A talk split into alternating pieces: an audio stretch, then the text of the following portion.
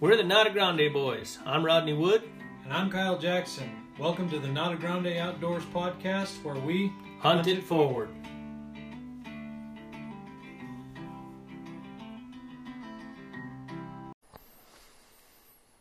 So it's been like Long time. long time since we've had a podcast released.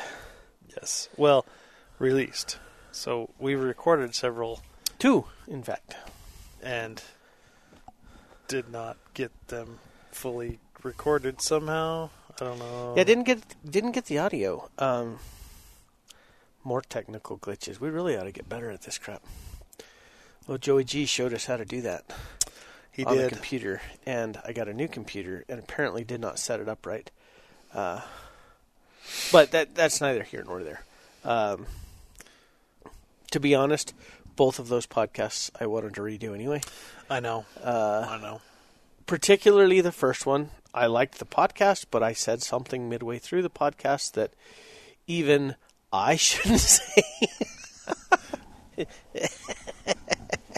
so which you know it's pretty we're, bad. Which means we're progressing. You're at least catching it now.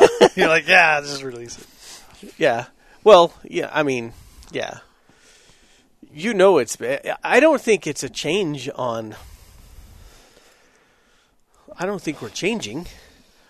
I just think it was that bad that even I would want to say, "Yeah, we shouldn't release that one." uh, Yeah. yeah. So anyway, um, what are we going to talk about today? We didn't even we didn't even discuss that before I hit the record button. We Are we going to talk about that again, or are we going to go ahead and talk about the uh, what to do with a tag when you can't go hunting? Yeah, I think we're going to talk about life gets in the way. Yeah, life gets in the way. Life got in the way this morning, so it's It did. it's it's uh, appropriate. It is appropriate. Um, We have So many, we- we have many many examples to choose from this year. right? Uh, so we were going to go out um, and do a little coyote hunting this morning on public land um, because we can. Had a low tire and it was raining, and we didn't want to be fixing a flat out in the mud and rain, so we were like, "Screw it, let's come back in." Well, the, the low tire, um,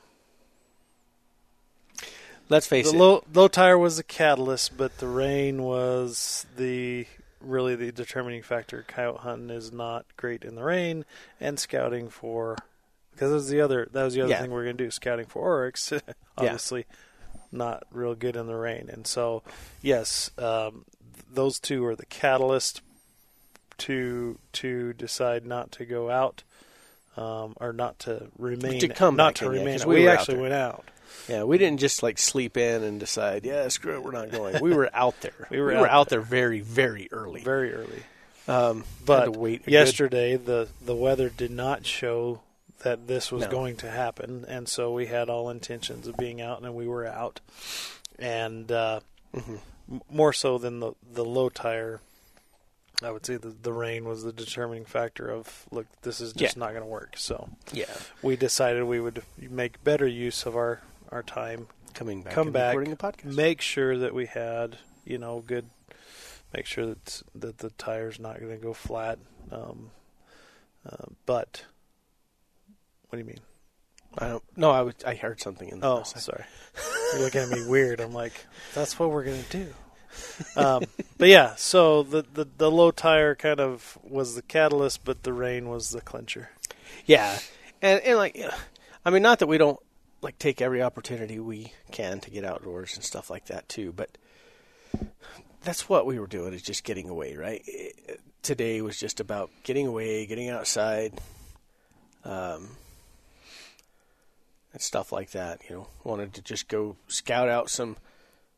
Not necessarily, and I think we've talked about this several times, but not necessarily looking for animals, but looking how to get to areas Yes, um, to to look for oryx.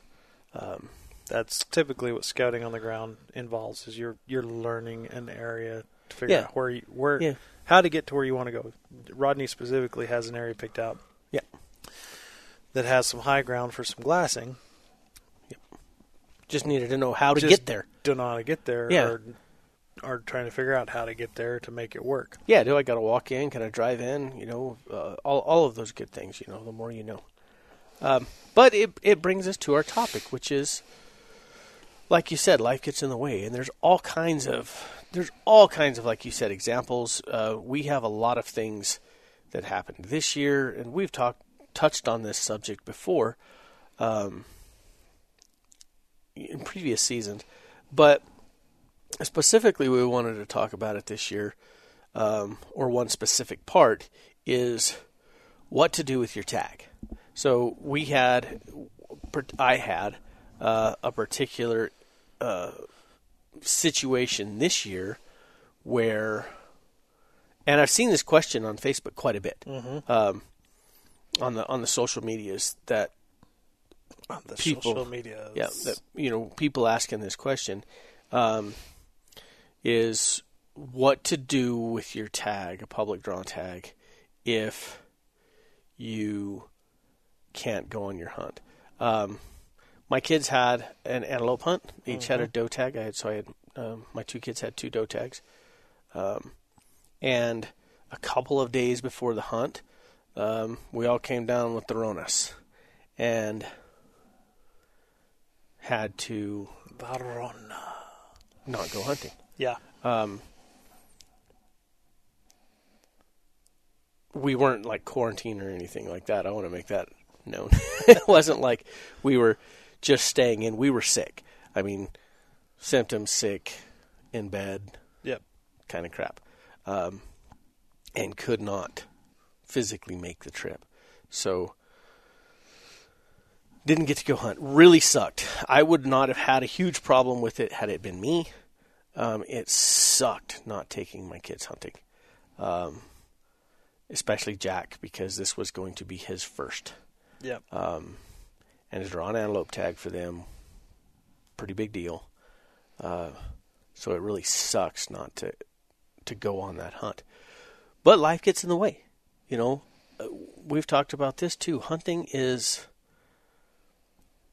it's more than a hobby, but it's less than life. Other life's priorities. Yeah, yeah. um, we discuss this in a lot of times when we're when we're arguing over it in a political sense. You know, it's it's not as important as the Second Amendment, but it's pretty damn important. It's really important to a lot of people out there. But the health of my kids is more important, and we had to stay home. And um, but what can you do with those tags? Yep. You know, So in, I think it's in that instance, um, and, and we'll we'll get into this a little bit more. But in that instance, you're you're not going to have a whole lot of mm-hmm. opportunity just because it was very last minute. In fact, I mm-hmm. think when we first recorded this podcast and, and it didn't record or didn't we didn't get the audio out of it, you talked about the fact that the kids got over it pretty quick, Yeah. and and you were feeling pretty good, and you you had, had thought at one point, yeah, maybe I can still make it for a couple of days of hunting, and then it then it hit you really hard. Um, so in that instance, yeah, there's nothing you can do about it. But if you know in advance mm-hmm.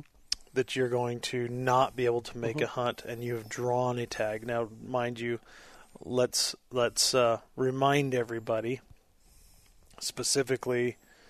Uh, sp- well, let's just remind everybody two different types of Yes. tags that you get, in, get into Mexico. A tag that you draw from the public draw, and then a private land tag, whether it's antelope, deer, or uh, Elk, an E yeah. plus tag, the elk tag.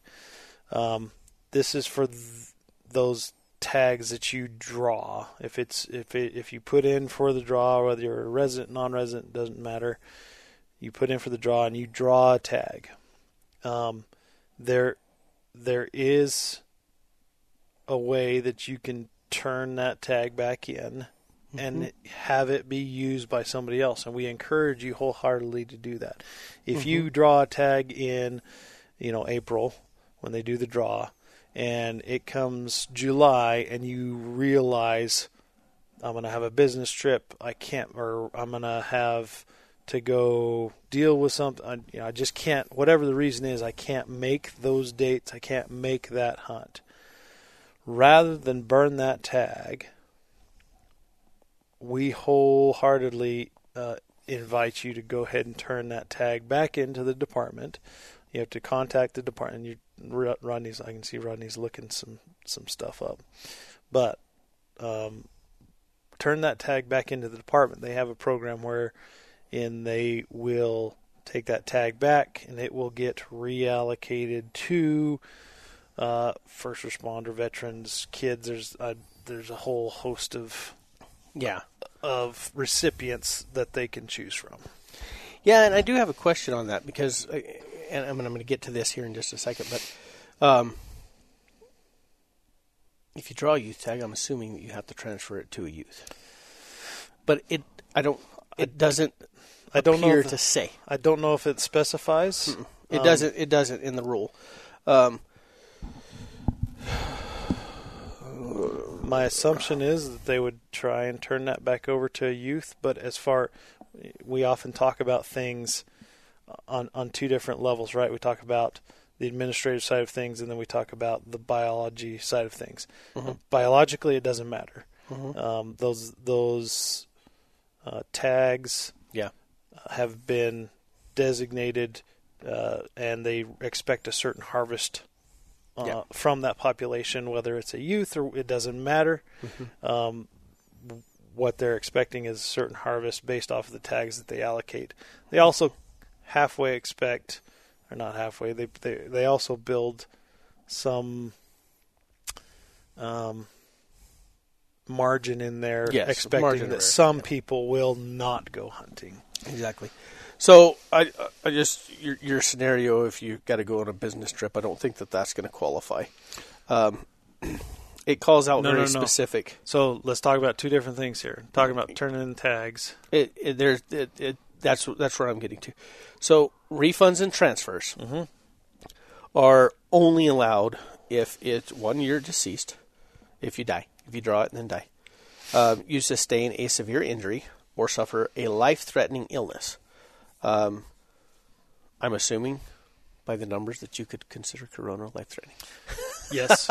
So, um, is deployed by the U.S. military, or uh, the hunt is canceled by the Department of Game and Fish. So those are the reasons that you can refund or transfer a tag. Meaning the department would give you your money back, or you could transfer it to a family member or somebody, Correct. Somebody, Somebody else, else, that is, other that, than you. that that you designate. Yeah. Um, donation is different. Uh, um, if ineligible for a refund or transfer, a hunting license may be donated. Um, it goes to youth and resident veteran and resident first responders There you go. um, qualified through nonprofit organizations. So refunds are not offer, offered on these donated licenses, which, in my personal opinion, you should never get a refund on a license anyway, or you should never ask one. I'm not saying that you shouldn't be eligible for one, but as sportsmen, which if you're applying for a hunt, you're a sportsman. you know, you're an outdoorsman. You you like it. The money from those tags goes to conservation in your state. So if you can't go, I would never ask for a refund. Yeah. Let that money stay in the system. Let it go to conservation. Let it be matched by Pittman Robertson. All of those things. I would never ask for. I'm not saying that you shouldn't be eligible. Maybe you did get an illness and you need every penny you can have, and I'm not going to begrudge you that. But unless you just absolutely have to, I would suggest let the money stay. Yeah. So the scenario I was talking about with going on a business trip, you recognize that you're not going to be able to take that hunt. That's going to be a donation type Correct. of situation. Uh, anything really applies that. If you if you can't, you just realize um, you can't make that hunt, and it does Mhm. not fit the criteria of serious illness, death, n- you know, injury, things like that. You should be looking uh, preferably at that donation uh, situation. Yeah, and at these when you're looking at this, like like my situation, you know, the hunt started on Saturday. the kids started coming down sick Thursday evening. We were supposed to leave Friday morning to go up to the area, right? Um, there's no chance that we're doing we're donating or transferring those tags. No, That's done. The process takes a couple two three weeks. Sp- yeah, specifically So- going into a weekend. Um, Yeah. if you've ever dealt with go- government resources or government agencies, um, it's almost impo- It's almost impossible Mm-hmm. to get a hold of anybody on the weekend, and specifically for the refund and transfer, Mm-hmm. that has to be specifically approved by The game the game, um, the director, I believe yeah. it is. The director has to specifically grant each um, of those refunds and or transfers, and so on a short notice like that, uh, Not it's, it's not going to happen. No. And even the donation that you're talking about, that that's going to take you know probably some time, and so that was not an option for you at that point in time. Nope. Plus, like you said, you're talking, you were saying, I might still be able to make this, but Yeah, yeah, exactly. And uh, you know, so so many of these things are are. Uh, I think something that happens a lot is people people will uh, tend to shoot from the hip a little bit when they're criticizing or complaining or something like that. There's nothing that you can do in those scenarios. The the scenarios that you're allowed to transfer or or donate or like due to injury or illness is like if you break a leg, you know, and you know you're not going to get your cast off for another six weeks and your hunts in four weeks, you can transfer or donate that tag, right? Um, if you get a life threatening, like like what the, what I would consider a truly life threatening, some sort of cancer or something like that, and you know you're going to be going through chemo or some sort of treatment for the next six months, and you're not going to be able to make that hunt. That's that. But if you get sick over the weekend, that's not what the transfers and the donations are for. no, That's just a either suck it up and go or stay home and miss the hunt Yeah. type of deal. But it, it, there are some allowances on here, you know, and I particularly like the donating, um, but it that kind of thing needs to happen, you know, be figured out, like you said, uh, probably a month in advance uh, for it to work out. Cool. Um, I think the other thing um, I, I know we talked about before was, and it comes back to the refund, right? Mm-hmm. Um, I didn't draw didn't draw a deer tag this year. We didn't we didn't draw a deer tag this year. Um, but I went ahead and um, found you know not not a huge place but but a few small chunks of private land back you know Mhm. where where my uh, my mom lives Mhm. uh, one of them being ours which we don't we don't have deer on our place um, occasionally they come through our place uh, but we are in close, somewhat close proximity, and, and you know we've only got a couple hundred acres, but we're in somewhat close proximity to um, a riparian area, Mhm. and we have neighbors who do farming and things like that, and they do have deer on their place, not permanent, but occasional, you know, sporadic. Mhm. And so, knowing that I didn't draw a tag, um, I chose to grab a private land Mhm. tag, and and the deer program, the deer private land is ranch only, um, unless uh, unless you can get permission from from so from neighbors. Yeah. So if I bought an over, and it's all over the counter, Mhm. but the the the caveat to that is that it has to happen if it's if you're doing the over counter over the counter hunt, it has to happen during a public Mhm. uh, Has to match public date. hunt dates. That's it. Yep. Um, I was having I was having a hard time. We haven't done this in a while. Having I know, a hard right? time articulating that. Um, so yeah, so if you're going to hunt on private land, it has to match public hunt dates within that unit. Mhm. Um, that being said, there are uh, there is a system uh, for incentive tags for private land, Mm-hmm. uh, but that we didn't have that. So I was just doing the over the counter matching public hunt dates. Um, Those incentive tags are going to be generally, generally, I'm not going to say 100%, but generally for larger pieces of property where or pieces of property they're doing they're doing significant amounts of habitat work specifically for deer. exactly, exactly. Uh, and what and the what those incentive tags do, uh, they they have the same system with antelope. Uh, what those incentive tags do is allows an extended period of time for people to hunt Mhm. outside of the regular public dates. Um, but they're strictly controlled.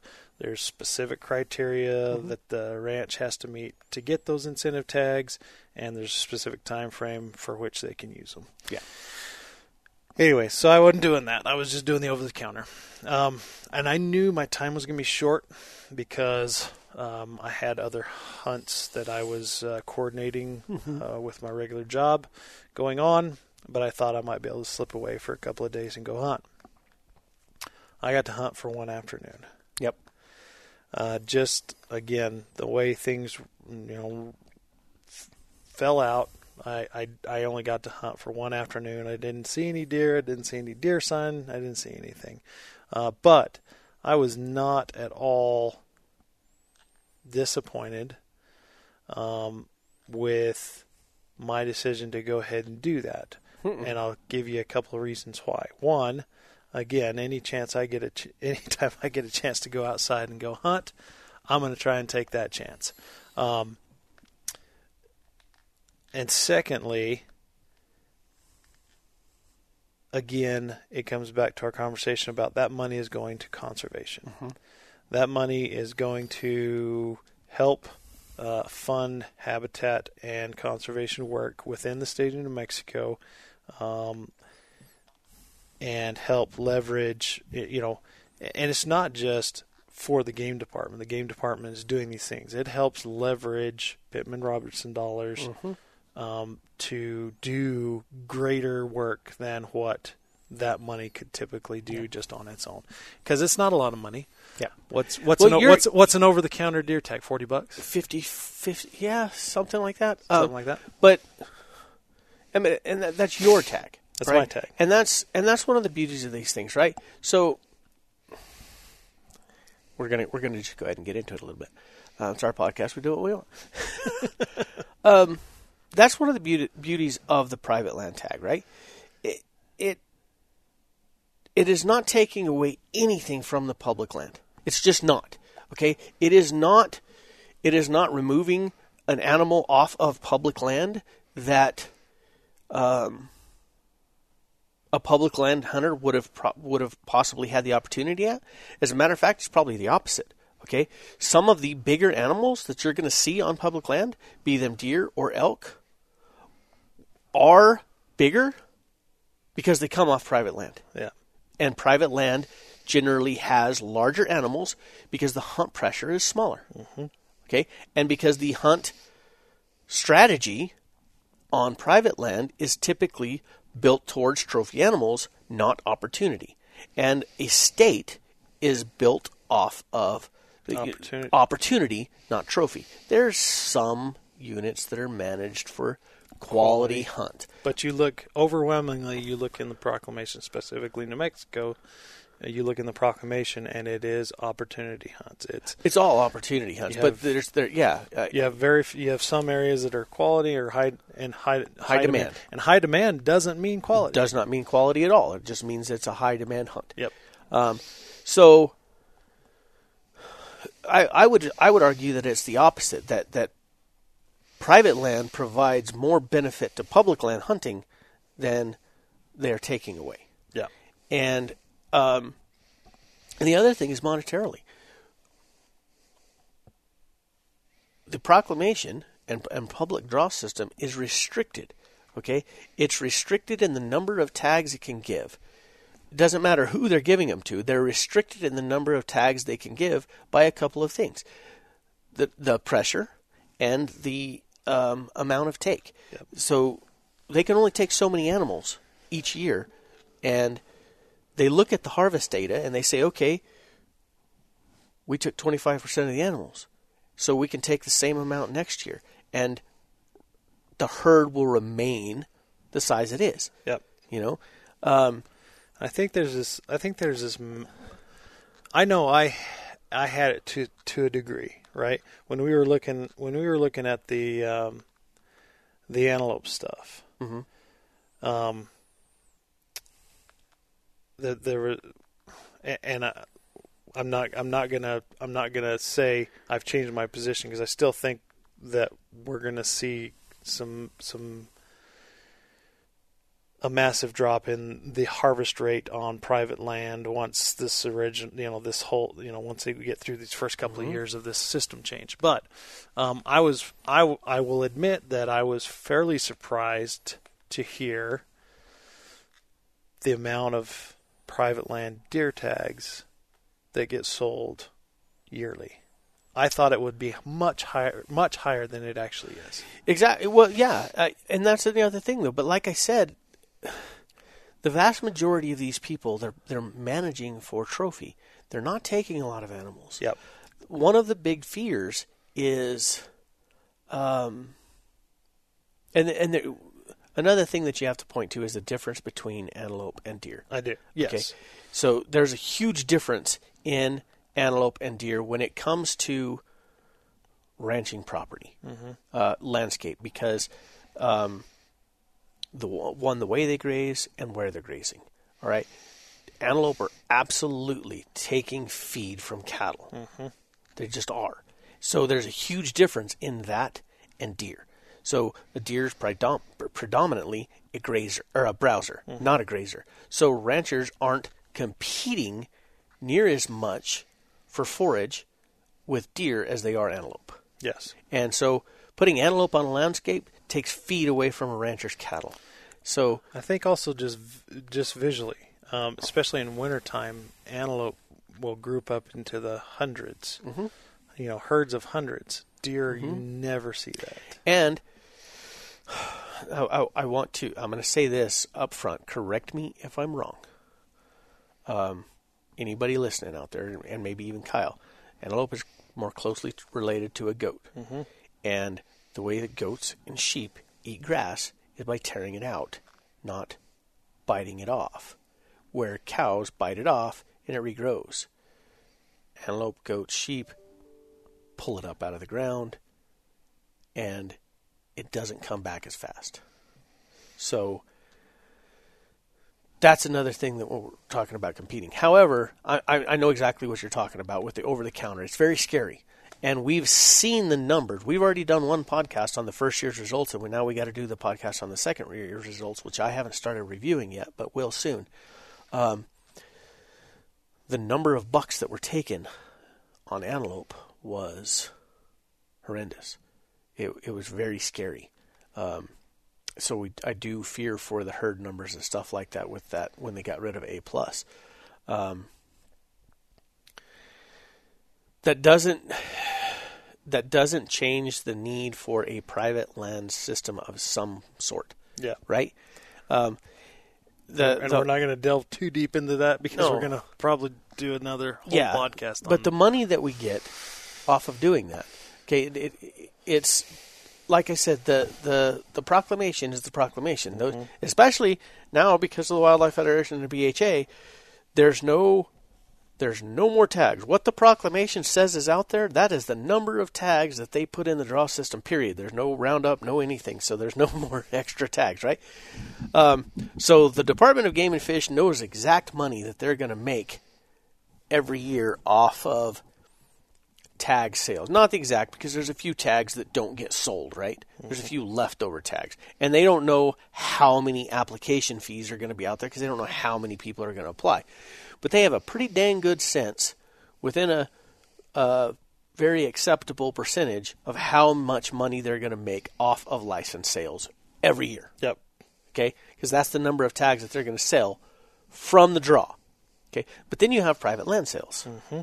That's a whole different deal, all right? And I'd have a I I I'd have a pretty good make. I think it's a pretty good assumption that they know what they're going to make off of those too, because most of those ranchers aren't going to increase um, the number of tags that they sell on their ranch Yeah. by that much because they are land managers. That's what they do. They have That's their to job. Yeah, they have to. If they want to survive, that's what they have to do. And because of the way that the world works right now and the political climate, their their hunting has become a big part of their annual income. And that is not a bad thing because they own the land and they're getting compensated for allowing people to hunt on that land. Yep. They're not getting compensated for the license of that animal. Yeah. The state gets compensated for that. Right. So- So, But the it- it's the- an incentive for them to build wildlife management into their plans on that private land. Correct. The, the, but the point that I'm trying to make here is the monetary gain that the state and we get as public land hunters from private land being allowed to hunt on their property. And it, it's important. Mm-hmm. It is. It truly is. Um, a lot of the tags, uh, not near as many. There's a lot more resident hunters on private land than I thought. But the vast majority of the money that goes to the state to pay for wildlife conservation comes from non resident sales of licenses on private land. Mm-hmm. That's just a fact. It cannot be argued. It's um, yeah. I won't get into the numbers because we're gonna we're gonna do a whole Correct. other podcast. Correct. But it's important. it is important. Um, so coming back to you know or, original topic, I I was not I'm not disappointed, or I I'm not I should I should say I have no problem spending that money Mhm. and not uh, you know only getting to hunt one day. It, is it disappointing? Yes, it's disappointing. But um, the spending of the money is not what's disappointing. It's just that I didn't get out more. Um, and in reality, what what is that forty dollars? Nothing.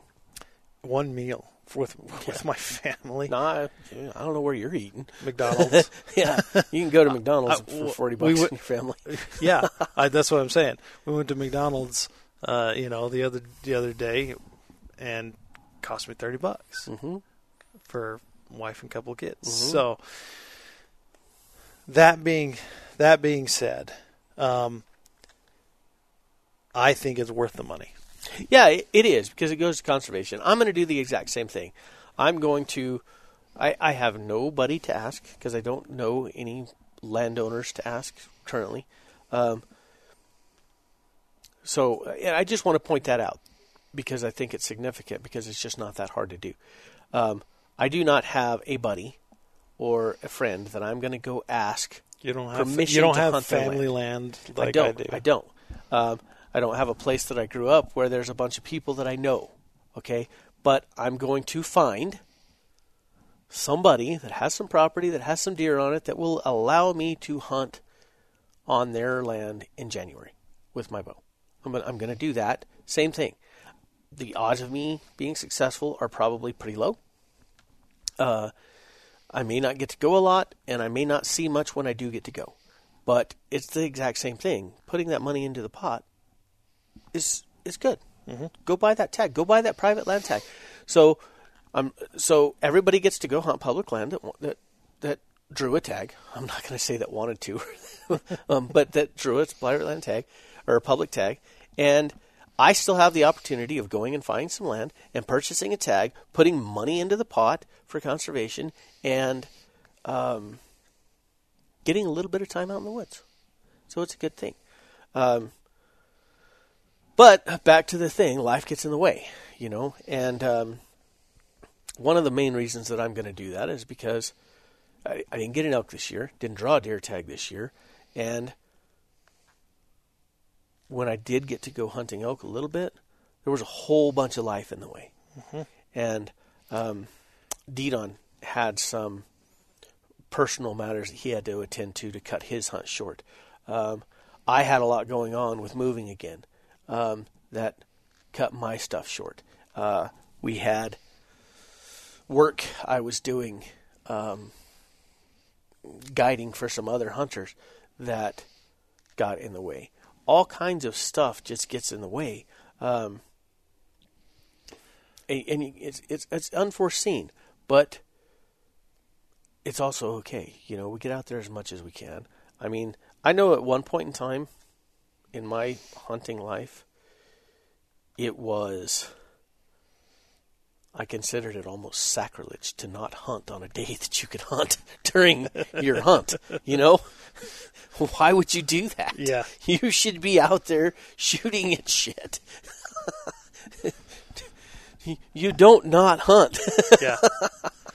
And I think there's another point to be brought up here, uh, and and that and it happened this morning, right? We got out there, and what did you say?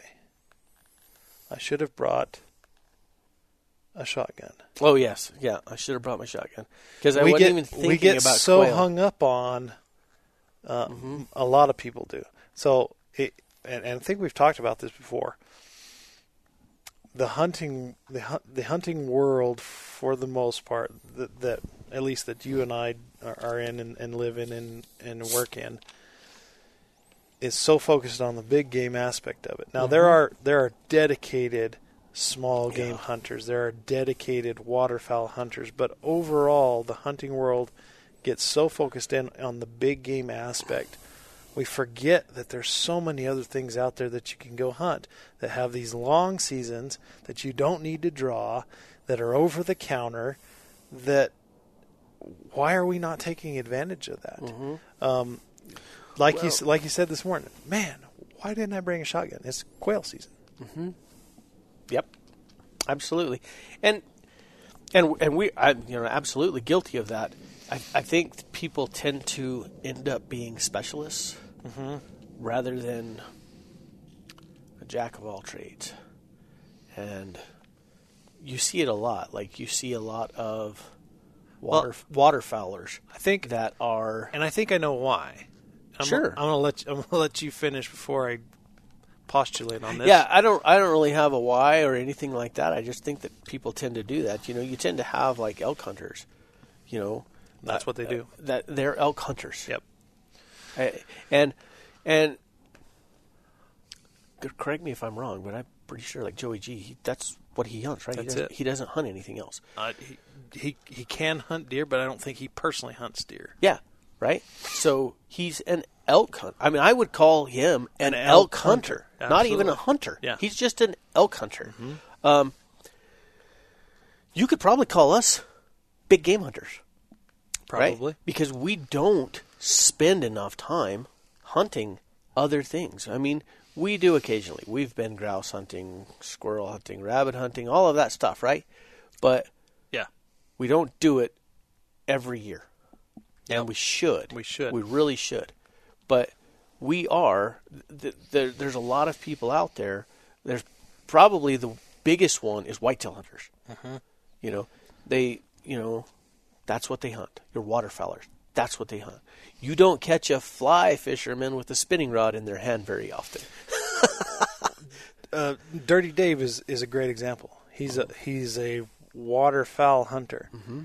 He took his first mule deer this year, mm-hmm. first ever, Yep. and he's you know older than us. Mm-hmm. Um, I'm not gonna say he's old. He's older. Than No. that was a dig at my my wife. right. I caught it. I caught it. Anyways, um, but yeah, he he mainly did waterfowl hunting, Mm-hmm. um, and this is this is the first year that he actually, and he's helped. He's guided. He's Yep. done other things with big game, but this is the first first mule deer that he's actually hunted himself.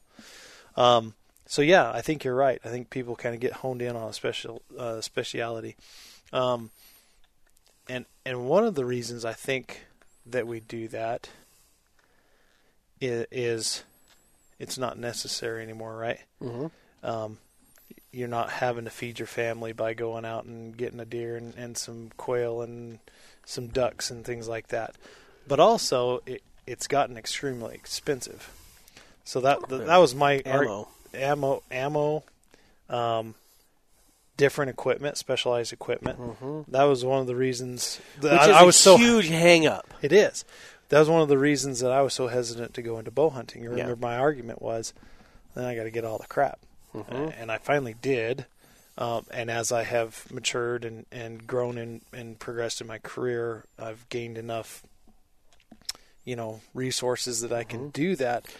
That- but everything takes some a little bit of specialization. Yeah, it, it does. You know, like fly fishing. It's it's the archery equivalent of the fishing world, right? Yep. And you have to have all of this specific gear. Whereas you know, rifle hunting, you need a rifle and some cartridges. Done.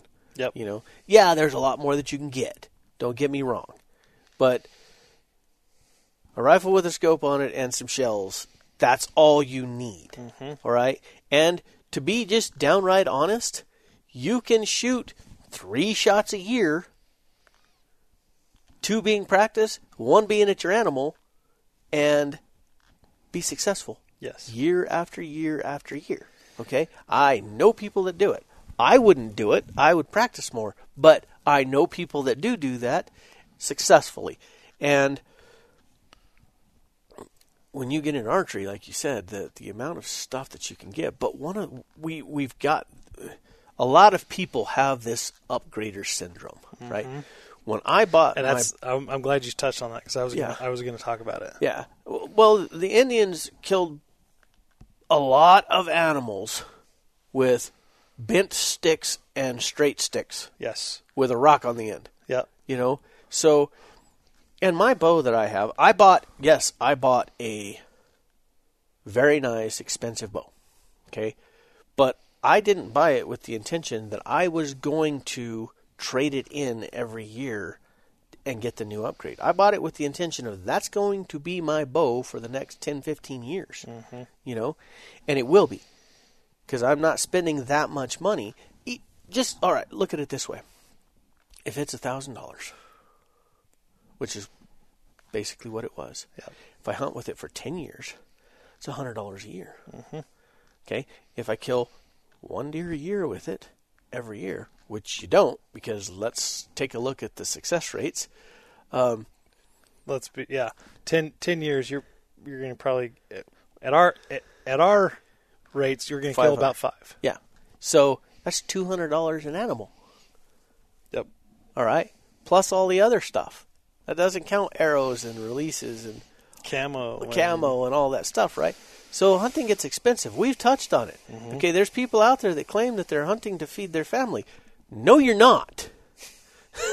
I'm sorry. You're hum- hunting to to feed your family something that you want to feed them. Exactly. Exactly. I mean, yeah, you can. You can go out there with a rifle and shoot a cow every year to feed your family at the cost of the rifle, which you've probably owned for a long time, and three shells. Right? So we've said that, and that can happen. But we're talking about mature bucks, mature bulls, mature antelope. Yep. You're not hunting that stuff to feed your family. You're not. It's not. That's not what you're doing because the cost is too prohibitive. It just really is. Um, And as much as everybody wants to talk about the ethics of hunting and that you're hunting to, you know, that the the turn has been made to you're you know, you're putting fresh, you know, organic, healthy meat on Yeah. the table. yeah. Um, a lot of it boils down to you're still tr- trophy hunting. Everybody is. Everybody I- is. I don't. I don't care what people say. The, if you want to go back to when this country was hunting wild animals to put food on the table, you can go back to a time when that was true, and that's also the same time that we almost Lost everything. lost everything due to extinction. Mm-hmm. Okay, we almost extirpated every animal in this country because of that. That is not what's happening anymore. Okay, it's just not because guess what? When you look at the number of elk that we have in this state, what do we have in this state? Ninety thousand. Ninety thousand elk. How many people do we have in this state? Thirty. Let me think. Thirty-two. m- No, uh, two million? Three million? something like three To- million maybe. total in this state. Yeah. Okay, how long is that ninety thousand elk going to last? If everybody's feeding their family. right? Yeah. Yeah, come on. That's not happening. It's just not.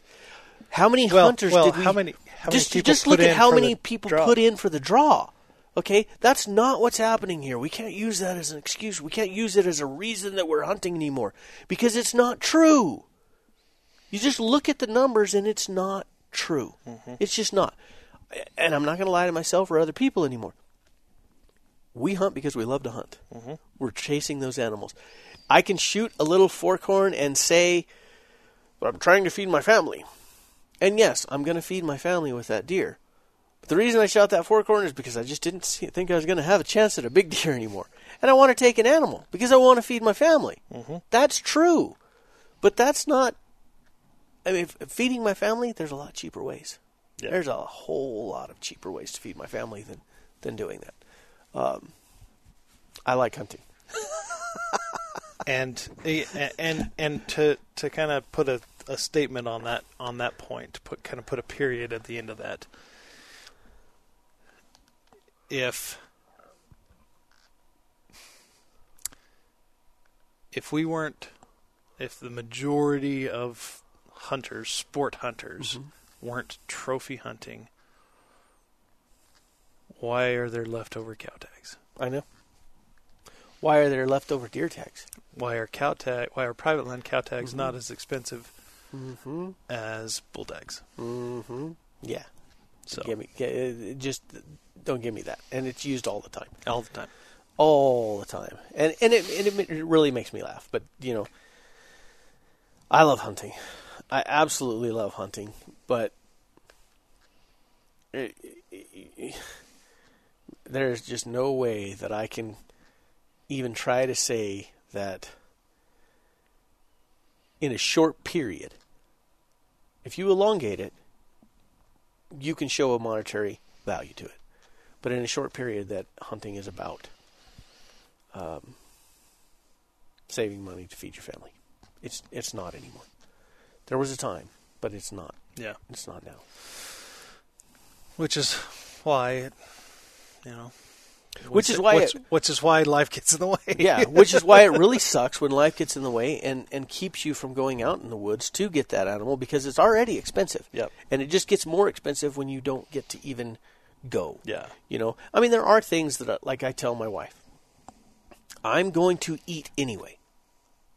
Right? If I'm here at the house, I'm going to eat. I'm going to get some food. I'm going to go in there in the kitchen. I'm going to cook it and I'm going to eat. Right? How's that different than going camping? When you're hunt, eat, uh, when I'm out there eating, I'm eating the same shit that I eat here, right? And I'm just cooking it out there Yep. and eating, right? So it's no different. Um, fuel, you can I, you can add that as an extra cost to drive wherever I'm going, right? Yep.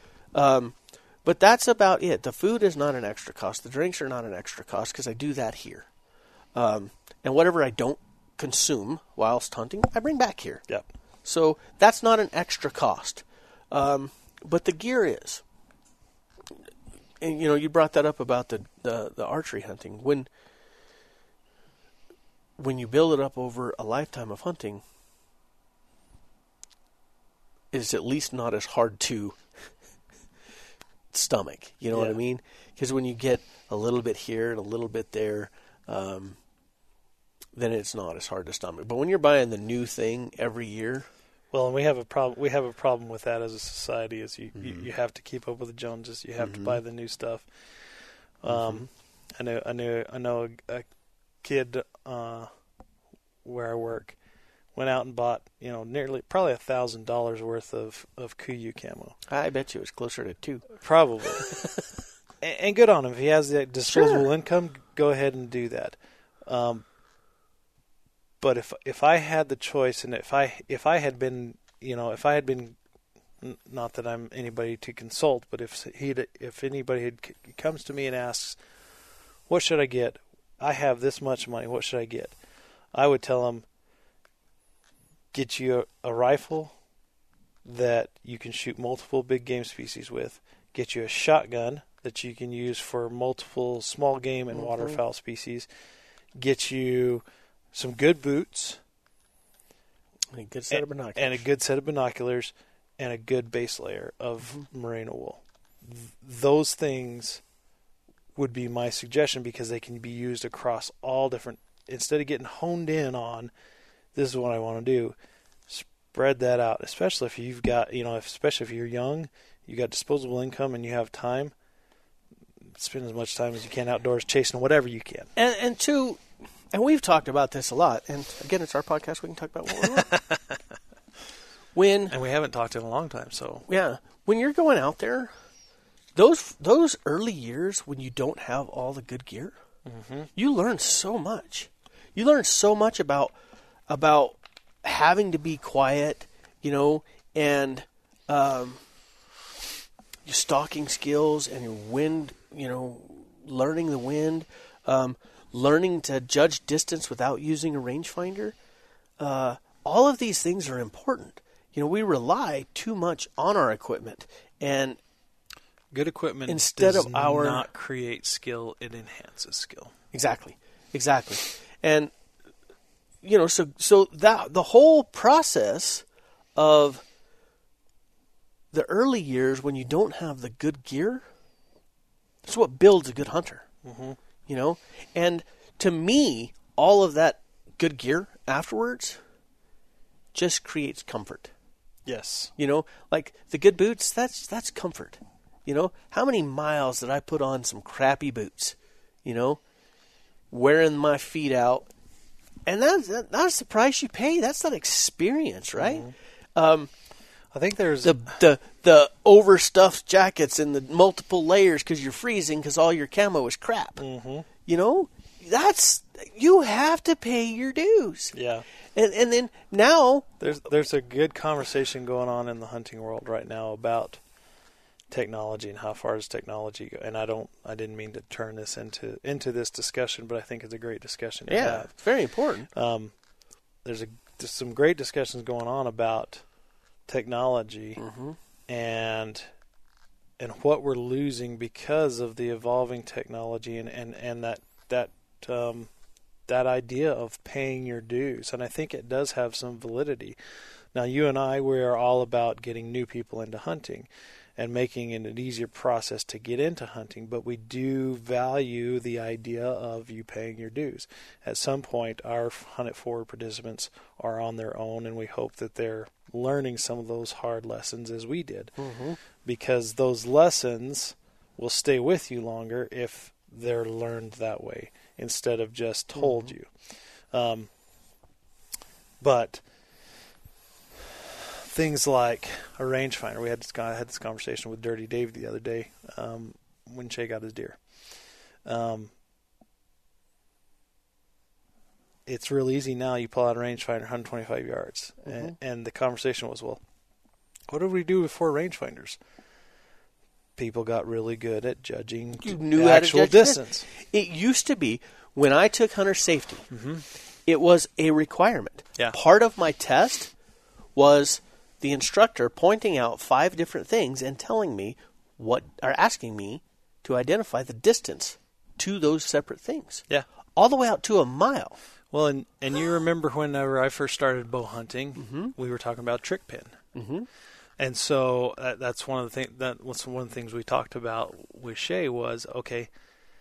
There's a reason there, there's a reason we sight in the way that we sight in. At two inches, uh, two, inches high. two at inches high at a hundred, and, he said, "Well, I, t- I just thought we were making sure the rifles on." I said, "We are, but we're also negating or we're m- mitigating error Mm-hmm. by sighting in that way because now." You don't have to be so precise on your distance if you don't have a rangefinder or something like that. Mm-hmm. You can shoot anything from zero yards out to 200 yards, put the crosshairs on it, and it's good to go. Yep. That's why you sight in that way. And I think a lot of that knowledge is either if it's if it's a new hunter, if it's somebody who just relies on that technology, mm-hmm. a lot of the knowledge is being lost. Yep. Because we don't use it anymore. Mm-hmm. You know that, that that was his perception of what sighting was. What sighting in was. Mm-hmm. They didn't, he didn't know that the reason you put it on at at two inches high at hundred And so you can so further. that you can shoot further without having to worry about accurately judging that distance. Yeah, yeah, yeah. Because you just throw up a rangefinder and be done. Yeah. and I, I would I would assume that there's probably a lot of younger hunters out there that have their rifle zeroed in at hundred because they have that rangefinder. Mm-hmm. They just throw it up there. They change their scope Yep. and they're done. Yep. So, um, yeah, technology, and and another thing to think about when it comes to this technology is this. Right now, assumption, success rates in hunting are what they are because of the hunter's skill. If the hunter's skill, because of technology, increases drastically, success rates will be what they are because of lack of animals. You can't change that fact. Yeah. If if everybody out there becomes 15 20% more productive, then that many more animals are going to be taken and the Department of Game and Fish will have to adjust accordingly. Mm-hmm. They will have to lower the number of tags they give because everybody's killing at a 35% clip instead of a 25% clip. It matters. Yeah. So, you know, just that's just something to point out there. I mean, here we are trying to get new hunters in there. There's a lot of people that say that we don't want new hunters in there because it just decreases our odds of getting tags. Well, maybe we don't want to all be that great at hunting either because Well, I think I think uh, you know, we could we could go on, and I I'm not going to, but I think you could that that leads into another entirely different discussion about, and we've probably had some of this about why why are there why are certain technologies getting banned? Cell phone f- cell phone uh, game cams or, or satellite game cams in, Ari- in. Arizona, Yeah. instant return. And I I think thought it all game cams in Arizona on public land. I don't know. I can't remember. I know. I know somewhere they They're illegal here. yes The, the satellite the satellite um, or cell phone, whatever you want to call them. Um, so I think all that stuff has to be looked at, Yeah, and you know one of the things like and we may You- not you- understand it from you- a lawmaking standpoint. But again, Yeah. there's those two those two areas that you always have to look at. There's the administrative Yeah. stuff. There's the biological reasons. Yeah. Well, you take you take drones for example. Yeah. Okay, they jumped all over drones, right? The second drones came out and they put cameras on these stupid little planes, and that, they're really cool, right? Mm-hmm. But the second that came out, they jumped on it. Mm-hmm. Why? Game cameras, mm-hmm. because nobody did anything about game cameras, right? All these years ago, game cameras started coming. People started putting game cameras out in the forest. People started putting them out to use. They've been used for 10, 20 years and now Arizona's made him made him illegal, right? But that's an after the fact. That's after they've been being used for 10, 20 years, mm-hmm. and everybody's used to using these. You, what you've got is a whole hunting population that have been using game cameras since day one. I've never used game cameras. I mean, what, what we've set them up on a couple of hunts, like One hunt. One hunt, right? And it's just not been something that we've ever used. So we don't need it. But there's these people that use it and have used it since day one. Mm-hmm. You know, I'll equate it to my bull riding. All right. I grew up, the, the you know, the when I started riding bulls, people weren't even most people weren't even wearing vests yet. I didn't wear a vest for the f- longest time riding bulls and eventually started wearing a vest. But now you turn on the PBR, everybody's wearing a helmet. And I'm like, why are all these pansies wearing helmets? You know? Because they started that way. You know, when their parents put them on, high schools were requiring them to wear helmets. Um, right? It, for safety reasons. But I was old school. I never had it. So now I'm looking at it going, why? But if they tried to take them away, these, these, they wouldn't know what they're doing because they started that way. Yeah. So it's the same thing. I People knew, have I knew I knew a couple of kids who who rode bulls that started wearing helmets, and they were phenomenal riders before they wore helmets. And when Mm-hmm. they started wearing helmets, they couldn't ride because They fall off. They fall off. It's- you're top heavy. Yeah, Yeah. it changes everything. And it's the same thing. It's the same concept anyway. Um, you know, there's a lot of people out there that started with this technology and now they're trying to take it away because you know they want they, they should have probably never allowed it in the first place, and you know, err on the side of caution, right? Don't allow it, and then as you learn more about it, allow it where it's pertinent. Yeah. You know, I don't think that they ought to have game cameras out in public land. I think it should be illegal everywhere. Um, that's my opinion. Not from a, however, it's not from a hunting standpoint that I believe that. I just don't think that they should have all of these cameras out there on public land. I think it's an invasion of privacy, even though you're on public land. But um, don't I don't I don't like it, right? Uh, does a bear shit in the woods? Not this one because he don't want to be on camera. Uh, yeah. So yeah, that that transitioned a little bit, but um, That's fine. It's our podcast. It is our podcast. So yeah, um, kind of getting back. If I, I do want to encourage you guys, if you, I get back to our original topic. If you do draw a tag, and Yeah. you know you're not going to use that, um, and you don't fit the the refund or donation uh, criteria, uh, or sorry, re- uh, refund and transfer criteria, please, please donate back. Um, Yeah. It goes to kids, veterans, first responders, um, and I think it's worthwhile. Absolutely. To do Absolutely. And even if I want to, I want to say this because it's something that I don't know. Like you were talking about, they have these certain quotas, right? So that tag, even if it's just a couple of, if it's a week before the hunt, try and donate it. Mm-hmm. At least try and call it Department of Game and Fish and say, "Hey, I have this tag. It's next week. I can't go. Can I donate it?" Because maybe that tag doesn't have to be used for that hunt. I'm sure it still has to be used for that unit, but maybe they can go later uh, for a handicap or uh, law enforcement or something like that. You know, that. Yeah. So that So like that's what I talked. That's what I was talking about. Yeah, Whenever still they were call talking and about try and a youth it. tag going to youth, it may or may not have to because you have the Well, you have the in a, administrative. tra- in a transfer is what I'm talking about, not the donate. oh yeah. If you transfer it, I'm assuming yes. that it has to go from youth to youth. Yes, it it it should because if it's a transfer, that it's Exactly. going to it's going to it's going to hold the same hunt dates and everything, so it has to be And that's what I'm talking about. Not the donation, for the don- transfer. for donation. And this is yeah, Yeah. So this is what I was. I, it's, I guess it's glad that we clarified.